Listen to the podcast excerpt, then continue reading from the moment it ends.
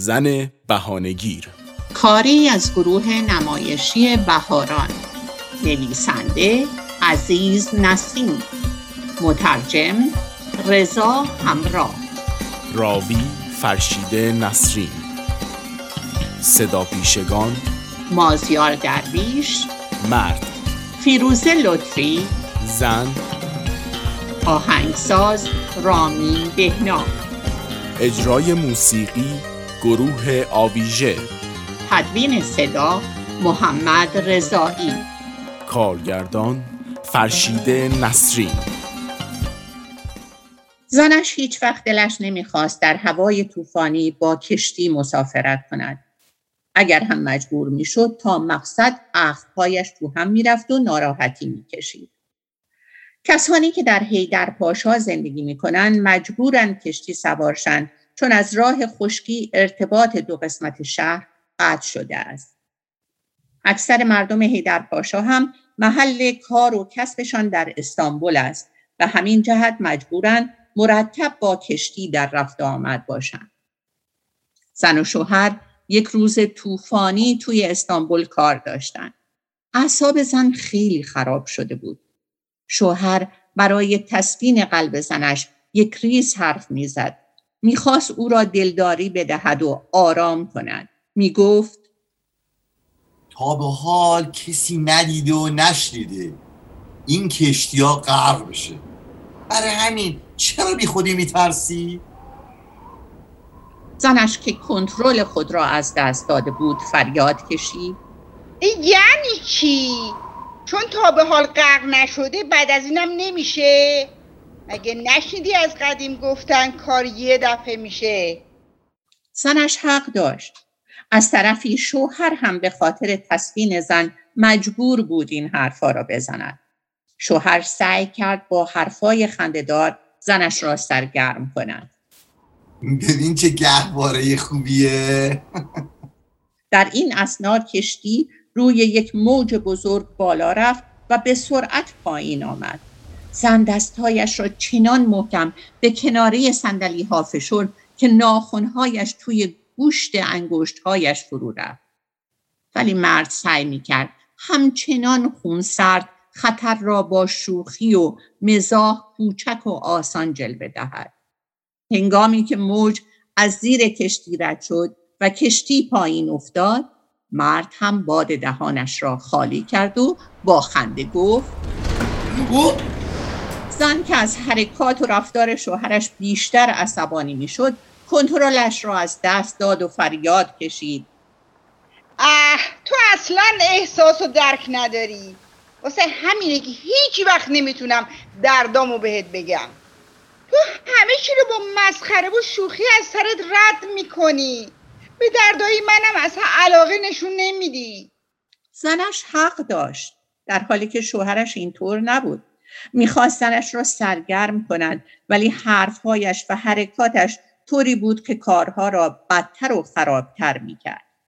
زن و شوهر سکوت کردند تا وقتی که کارهایشان در استانبول تمام شد و به اسکله برگشتند. حتی یک کلمه با هم حرف نزدند.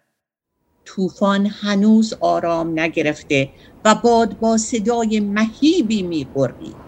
زن از سکوت و قهر شوهر بیشتر رنج می‌برد. هنگامی که دوباره سوار کشتی شدند زن دلخوره و ترس زیادتری داشت. امواج طوفان شبها سرکشتر می شوند. شوهر دلش تاب نیاورد.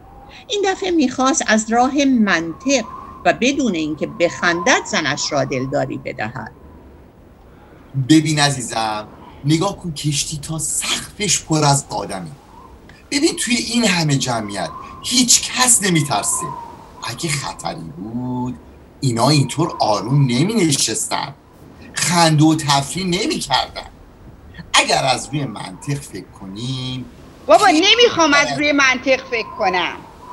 من میگم میترسم. تو برام از منطق حرف می‌زنی؟ ترس که منطق سرش نمیشه. من میترسم. می‌فهمی؟ حرف نزن. چشم خانم چشم. شوهر دلش نمی‌خواست به گومگوهای آنها به گوش سایر مسافران برسد قهر زن و شوهر چند روز ادامه پیدا کرد. باز هم یک روز طوفانی مجبور شدن سوار کشتی شوند. زن از شدت ترس به خود میپیچید و مرد نمی‌دانست چه کار کند. اگر کار را به شوخی برگزار کند به سنش توهین می شود. اگر جدی و منطقی حرف بزند کار را خرابتر می کند. به قول زنش ترس که منطق نمی‌فهمد. بهتر دید ساکت بماند و حرف نزند. توی کشتی زن مرتب قر می کرد و درباره ترسش حرف می‌زد. ولی شوهر اعتنا نمی کرد و ابدا عین خیالش نبود. باز هم حوصله زن سر رفت و داد کشید مرد تو چه جور آدمی هستی؟ نمیدی من چقدر دارم زش می‌کشم؟ چرا حرف نمی‌زنی؟ خیلی معذرت می‌خوام. بیچاره زنش حق دارد از ترس عرق بریزد. کار درستی نیست اون مثل بود در مقابلش ساکت بنشیند. شب دوباره هنگامی که با کشتی به خانه باز میگشتند طوفان بیداد می‌کرد. کشتی مثل پرکاه روی امواج بالا و پایین می‌رفت. صورت زن از ترس مثل گچ سفید شده بود. شوهر درمانده و بیچاره نمی‌دانست تکلیفش چیست. اگر زنش را تسکین بدهد عصبانی می شود و می گوید مسخرم می کنی؟ اگر مزاح کند زنش می گوید تو اصلا احساس نداری و منو اصلا تو آدم حساب نمی کنی. حرف منطقی هم که سرش نمی شود. اگر هم سکوت کند که زن اعتراض می کند و به او توجه نمی کند. پس چه کار کند که زنش خوشش بیاید؟ زن همچنان قرورون می کرد. وای کاش سواری کشتی نمی شدم. اگه می‌دونستم طوفان اینقدر شدیده نمی اومدم. شب توی همون استانبول میموندم. وای دلم درد گرفته حالم بده. شوهر نمی‌توانست بخندد نه جرأت داشت حرف بزند نه صلاح بود سکوت کند. سرش را بلند کرد به صورت زنش نگریست. این بار زن از نگاه شوهرش تا سرحد جنون دیوانه شد. بی اراده به سرش داد کشید. چرا اینطوری نگاه می‌کنی؟ چی شده؟ دردمو بهت گفتم. کف شد. خاک بر سر توی شوهر کنن. به جای اینکه فکری برام بکنی همجور وایستادی و نگاه می‌کنی. مرد باز هم آرام و خونسرد جواب داد.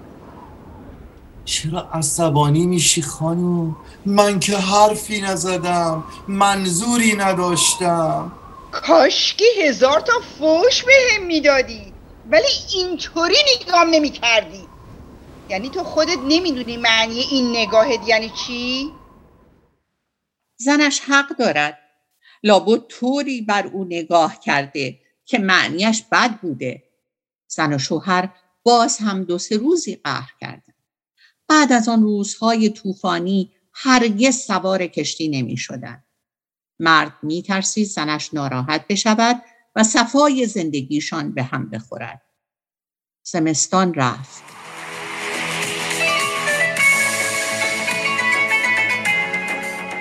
بهار تمام شد و تابستان آمد.